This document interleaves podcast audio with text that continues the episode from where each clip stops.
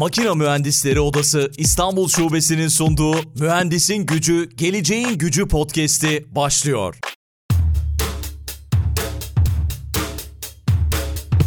Mühendisin Gücü, Geleceğin Gücü podcast'inin yeni bölümünden herkese merhaba. Üçüncü sezona devam ediyoruz biliyorsunuz ve bu bölümde de yine çok değerli bir konuğumuz var. Türkiye Yangından Korunma ve Eğitim Vakfı Başkan Vekili, aynı zamanda kendisi bir mühendis tabii ki ve danışman Taner Kaboğlu şu anda karşımda. Taner Bey merhaba, selamlar, hoş geldiniz. Merhaba Aykut Bey. Bu bölümde yenilikçi yangın önleme teknolojilerini konuşalım istedik ve tabii ki son dönemde mühendislik adına neler oluyor, siz neler yapıyorsunuz, güzel bir bölüm olacak diye düşünüyorum. Bütün hepsini bu bölümde konuşacağız. Ama öncesinde belki son dönemde neler yapıyorsunuz? Ben danışman kimliğinizi söyledim ve derneği söyledim. Belki biraz kendinizden bahsedersiniz. Öyle başlarız. Ondan sonra da sorularıma devam ederiz. Teşekkür ederim. E, makine mühendisiyim ben. bin dokuz yüz doksan dört yılında İstanbul Teknik Üniversitesi Makine Fakültesini bitirdikten sonra e, yangın sektöründe işe başladım. Yaklaşık otuzuncu yılım bu sene.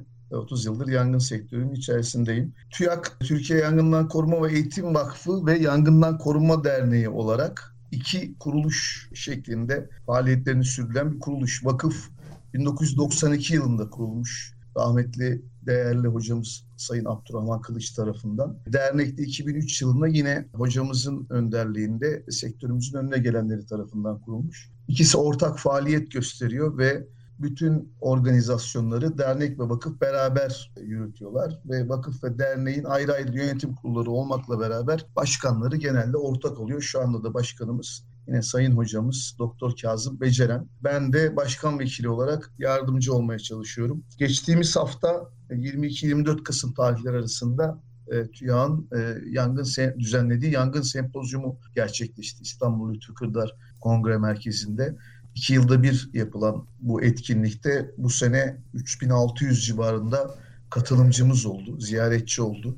elli'nin üzerinde firma, elli dört elli beş firma yangın güvenliği konusunda faaliyet gösteren firma ziyaretçilerle buluştu. altmış'ın üzerinde yerli ve yabancı konuşmacı sunumlarını yaptı. Oldukça etkili bir faaliyet oldu. Biz vakıf ve dernek olarak yangın güvenliği bilincinin Türkiye'de artması hem kamuda hem sektör içerisinde bilginin artması ve yayılması için aralıksız faaliyet gösteriyoruz. Profesyonel hayatımda da ben otuz yılın son on beş yılını bağımsız danışmanlık ve projelendirme hizmetleri veren firmamda devam ettiriyorum. Yangın güvenliğinin her noktasına değmeye, temas etmeye çalışıyoruz. Peki hocam, yangın önleme teknolojilerine, yeni teknolojilere genel bir bakış atalım. Öyle başlayalım isterseniz. Gelişmiş yangın önleme teknolojileri konusunda neler gözlemliyorsunuz? Tabii ki bu işin içindesiniz profesyonel olarak. Bununla başlayabiliriz herhalde. Tabii e, yangın önleme dediğimiz zaman aslında çok disiplinli ve çok yönlü bir iş bu. Yangın önlemek aslında yangının çıkmasının engellenmesiyle başlıyor. Yani yangının çıkmamasını sağlayacak tedbirlerin alınması önemli. Burada işte çevre temizliği dahil pek çok faktör söz konusu. Bu alanda da büyük yenilikler var, gelişmeler var. Diğer yandan da yangın çıktığında binaya ve insanlara zarar vermeden kontrol altına alınması ve söndürülmesi konusu var. Buna İngilizce'de fire prevention ve fire protection olarak ikiye ayırmak mümkün. Dolayısıyla protection tarafında da prevention tarafında da gelişmeler var. Korunma, yangından korunmaya bakacak olursak bu da yine çok disiplinli bir iş. Hem mimari, inşai konular var. Elektrik, elektronik tabanlı sistemler var. Ve tabii ki mekanik söndürme ve duman tahliye sistemleri var. Bunların tamamı tabii ki gelişiyor. Bütün dünyada gelişiyor. Türkiye'de bu dünyadaki gelişmelere ayak uydurmaya çalışıyor. Bu teknoloji üreten firmaların e, bazılarının Türkiye'de ofisleri var. Direkt faaliyet gösteriyorlar. Bazılarının temsilcileri var. Biz profesyoneller varız. Uluslararası literatürü takip ederek e, yeni gelişmeleri Türkiye'de de uygulamaya çalışıyoruz. Hem inşai mimari konularda çok dinamik bir şey var. Çünkü kullanılacak yapı malzemeleri konusu oldukça önemli ve Türkiye'de de aslında dünyanın biraz gerisinde kalınmış durumda bilgi ve uygulama anlamında. Standart evet. olarak o konulardaki gelişmeler uygulanması, tatbik edilmesi gerekiyor. Mekanik ve elektrik konularda dünyayı takip etmemiz biraz daha kolay, daha kolay adapte oluyor o sektörler. Fakat onlarda da sürekli bir takım gelişmeler oluyor. Tabii bu gelişmeler neye göre yapılıyor? Dünyada çıkan yangınlara göre, kullanılan yeni, bulunan yeni malzemeler, yeni teknolojiler yeni yangın riskleri çıkartıyor. O yeni yangın riskleri de bizim için bir e, sorun, çözülmesi gereken bir sorun oluyor tüm yangın profesyonelleri için. Sektörde bu doğrultuda yeni risklerle ilgili yeni çözümler üretmeye çalışıyor. Peki geleneksel yangın önleme yöntemleriyle karşılaştırdığımızda yenilikçi teknolojilerin avantajları neler? Belki biraz bundan bahsedebiliriz. Şimdi yine bunu disiplinlere ayırarak söylemek lazım. Şimdi geleneksel yöntemler aslında yangını önleme anlamında zayıf kalıyor demek ne kadar doğru? Bence tartışılır. Geleneksel yöntemlerde oldukça basit, çalışması konusunda, çalışılabilirliği konusunda güvenilir ve sonuçları uzun yıllardır ispatlanmış sistemler. Fakat dediğim gibi teknolojinin getirdiği yeni ihtiyaçlar, yeni çözümler gerekiyor. Örnek verecek olursak mesela elektrikli araçlar. Elektrikli araçlar yangın riski anlamında çok yeni bir pencere açtı. Elektrikli araç yangınları ile ilgili haberleri ne kadar takip edebiliyorsunuz, ne kadar dikkat çekiyor bilmiyorum ama söndürülmesi oldukça güç yangınlar. Bu nedenle de bu araçları, elektrikli araçları ya da pilleri diyelim, lityum iyon pilleri söndürme ile ilgili yeni yöntemler geliştiriyor sürekli. Bunun için çok ciddi paralar harcanıyor. İşte eski konvansiyonel yöntemler buralarda çok yeterli kalmayabiliyor. Mutlaka yeni yöntemler e, bulmamız gerekiyor. Çin'de uzun süre kullandıktan sonra o elektrikli aracın bataryasını, onun sökülmesi gerekiyor. Herhalde ömrünü tamamlıyor. Ve bunu orada, yani Çin'de hurdacılar gerçekleştiriyormuş. İşte bununla ilgili önümüzdeki dönemde teknik elemanlara, profesyonellere ihtiyaç olacak şeklinde bir paylaşım evet. yapılmış. Bu da gerçekten çok düşündürücü. Yani Çin'de bile bunu hurdacılar yapıyorsa, çünkü çok tehlikeli bir durum diye evet. algıladım ben bunu. Onun sökülmesi evet. bataryanın.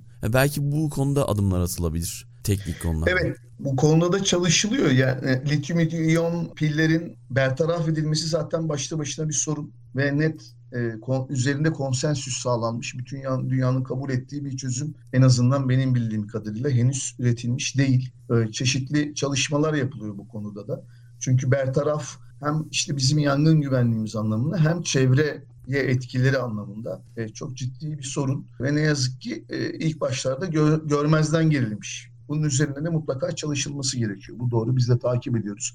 Türkiye'de bu konuda henüz bir mevzuat olmadığını biliyorum ben. Bertaraf konusunda biraz benim konumun dışında, yani güvenlik konusunun dışında ama e, netice itibariyle çok sıcak olduğu için lityum iyon akülerin, pillerin korunması bu bilgilerde konuşuluyor bizim bulunduğumuz ortamlarda. Daha çok e, gelişmeye açık bir konu bu lityum iyon pil konusu. Yangın önleme ve izleme sistemleri çok fazla son yıllarda gelişti. Bu konuda hangi tür yangın önleme ve izleme sistemleri kullanılıyor?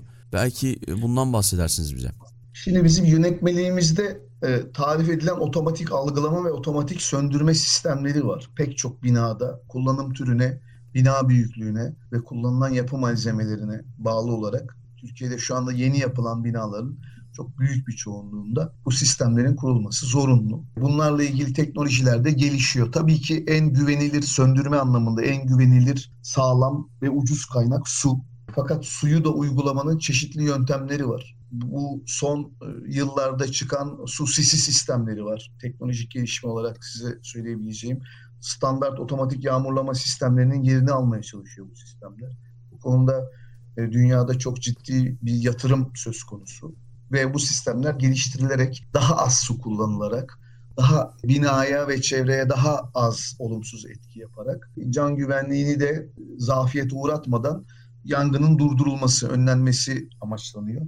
Otomatik algılama sistemleriyle de sürekli yenilikler yapılıyor. Başka amaçlarından üretilmiş cihazların yangın önleme anlamında kullanılabileceği de dahil olmak üzere yangın algılama sistemlerinin kendilerinin de sürekli geliştirilmesi söz konusu. Artık mesela fiber optik kablolar yangın algılama ve ihbar sistemleri için son yıllarda çok sık kullanılmaya başlandı. standart geleneksel algılama sistemlerinin yetersiz kaldığı ya da çeşitli nedenlerle kullanılamadığı yerlerde etkin bir şekilde kullanılabiliyor. Aynı şekilde termal kameralar, video detection sistemi, video algılama sistemi adıyla yeni bir yazılımla, yenilikçi yöntemle yine yangın algılama sistemlerinde kullanılmaya başlandı. Bunlar da yine diğer algılama sistemlerinin yetersiz kaldığı yerlerde devreye giriyor. Onun tabii bu saydıklarımın dışına da pek çok e, yöntem var. Neticede bu konuda faaliyet gösteren, üretim yapan firmalar hem kullanıcılara ekonomik çözümler sunmak için, hem daha etkin çözümler sunmak için, hem de pazarda seçkin bir yer alabilmek için sürekli çalışıyorlar. Biz de bunları takip ediyoruz. Hı hı. Yapay zeka biliyorsunuz hocam bu sene inanılmaz yükseldi. Özellikle üretken yapay zeka. Yapay zeka ve otomasyon tarafında da eminim ki yenilikler vardır. Yani yapay zeka destekli sistemlerin yangın önleme kapasitesine etkileri neler? E, onun için, onun bizim sektöre girmesi için bir zaman biraz erken henüz. Bu konuşuluyor. Hı hı. E, geçen haftaki sempozyumumuzda da yapay zeka konuları konuşuldu. Çok gündemde olan bir konu. Bizim yangın önleme sistemlerimizden beklediğimiz iki şey var. Bir, gereksiz yere çalışmasınlar. Ortada bir yangın yokken devreye girmesinler. İki, yangın çıktığında da çok hızlı bir şekilde müdahale edip anında önleme işlemlerini başlatsınlar. E bu iki konu aslında birbirinin zıttık olan konular. Yani bir tarafta sistemler çalışmasın diye bir takım önlemler alınması gerekiyor yangın yokken. Hatalı ikaz vermesin, hatalı devreye giriş olmasın diye. Diğer yanda da bir olay olduğunda da hiç beklemeden, gecikme yaşamadan devreye girsin isteniyor. Bu yeni A I teknolojisi bu işe adapte edilmesi için şu anda altyapı yeterli değil. Ama uzun vadede bu da mutlaka işin içerisine girecektir. Kaçınılmaz bu. Fakat yangın güvenliği konusu can güvenliğini direkt ilgilendirdiği için E, bu tür yeni teknolojik gelişmeler bizim sektörümüze biraz geç girer. Biraz yavaş adapte ederiz. Yani mesela yangın sistemlerinde kullanılan cihazlarda işte mikroprosesör kullanımı bile normal genel kullanımın çok sonrası, uzun yıllar sonra oldu. Daha önce bu mikroprosesörler bile kullanılmıyordu. Analog tabanlı sistemler kullanılıyordu yangın güvenliği sektöründe. Dolayısıyla bu yeni teknolojilerin de adapte edilmesi için biraz sektörün bunu iyice tartması ve kendine uygun hale getirmesi gerekiyor. Şu anda bir gelişme olmadığını söyleyebilirim.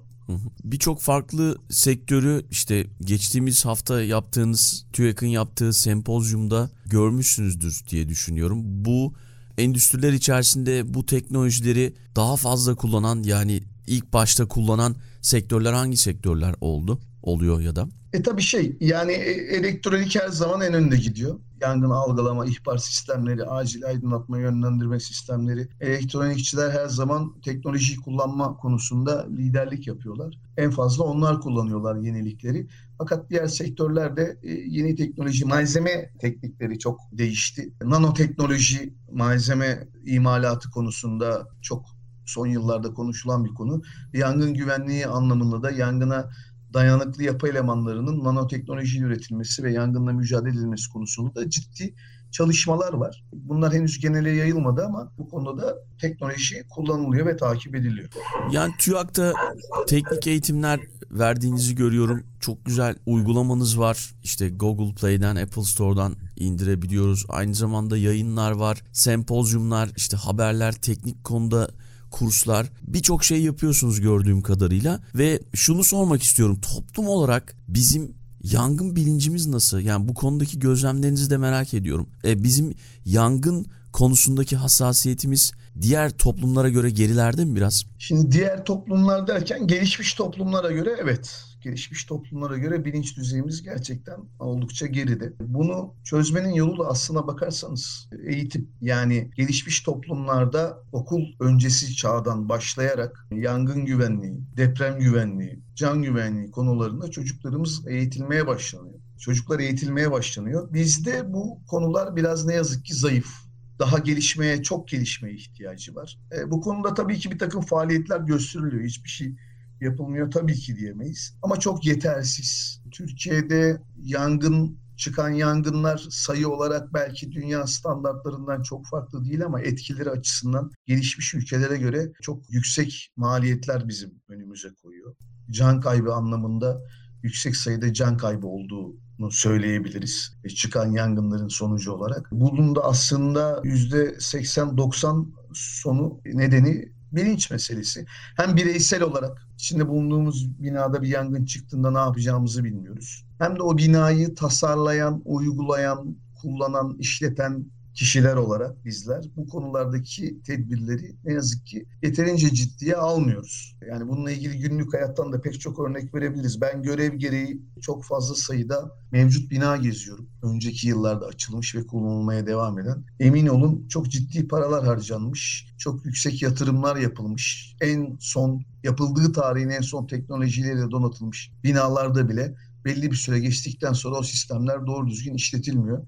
Çalışmaz hale geliyor ve bu da sadece bir yangın çıktığında tekrar hatırlatıyor. Bizim sektörde bu işler böyledir. Herhangi bir sektörde, plastik sektöründe, boya sektöründe, hastanede bunlardan birinde bir yangın çıktığı zaman o sektör bu konuya döner, fokuslanır. Kısa bir süreliğine de olsa. Herkes tedbirlerini gözden geçirir. Tedbir olmayanlar tedbir alması gerektiğini düşünür. Fakat belli bir yeterli bir zaman geçtikten sonra bunlar unutulur. Aynı ormanlı yangınlarında olduğu gibi, aynı depremde olduğu gibi. Biz Orta Doğu toplumu olmaktan çıkmaya çalışıyoruz yüzyıldır. Fakat tabii o kadar kolay olmuyor. Orta Doğu toplumlarındaki bu kadercilik anlayışı bizde de ne yazık ki var. O nedenle de bu işin bilinçlenme konusu, bilinçlendirilme konusu çok yavaş ilerliyor. Yangın merdivenlerini bile kapatan bir toplumuz yani apartmanlarda.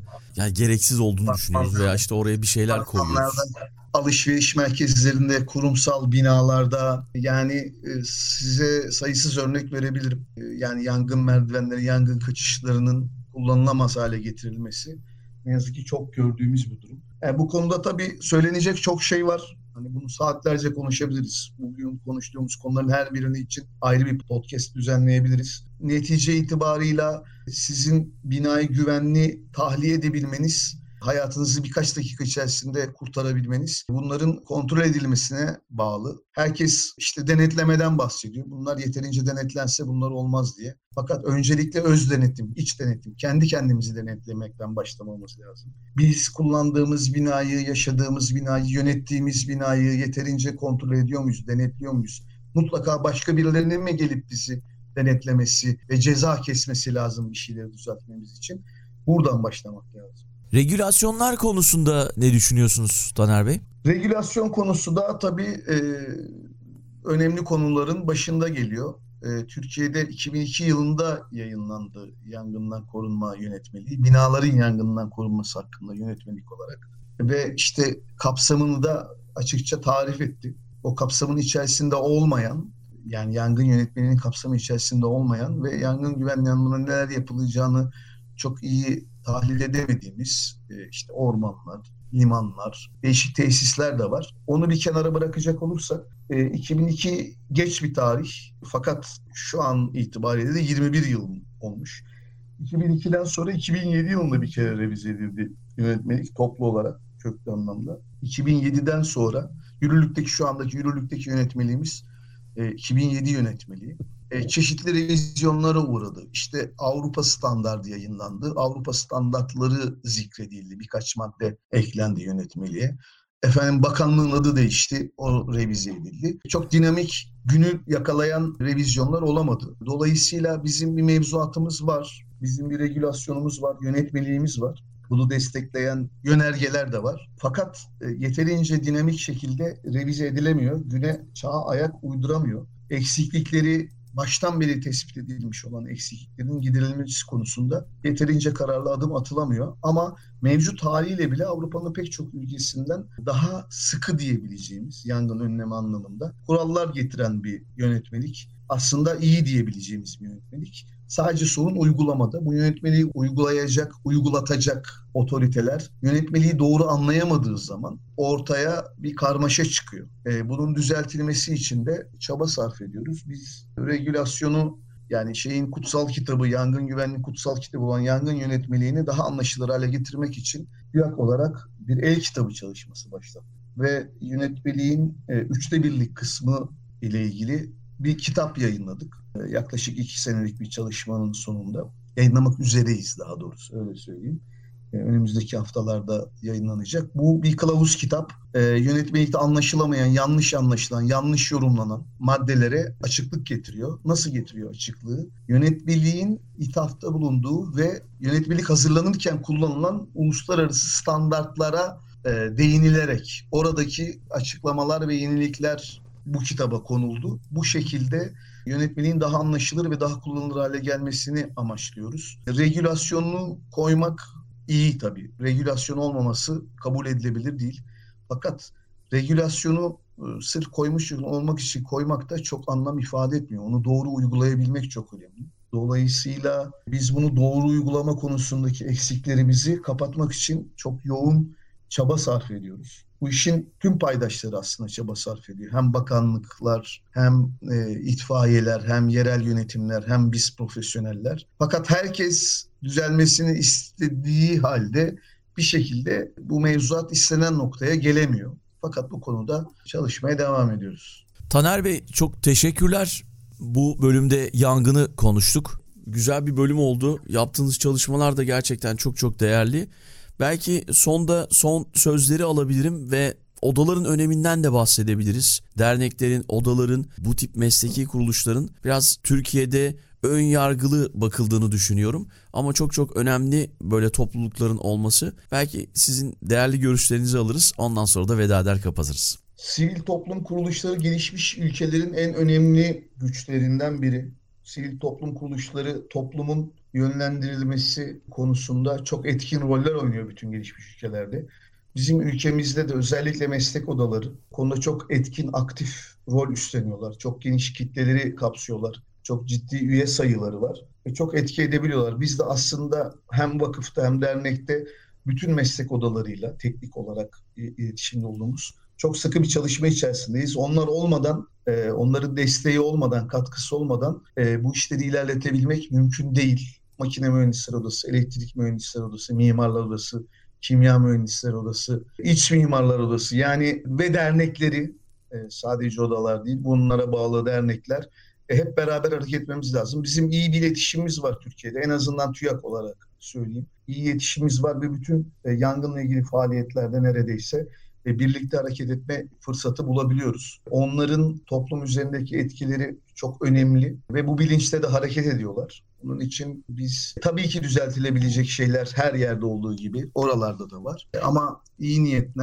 gelecek nesillere daha iyi bir ülke bırakabilmek için el ele çalışmaya devam edeceğiz. Teşekkür ediyoruz size. O zaman tekrar buluşmak üzere. Çok teşekkürler Aykut Bey, size kolaylıklar diliyorum. O zaman son söz sizin. Mühendisin gücü, geleceğin gücü.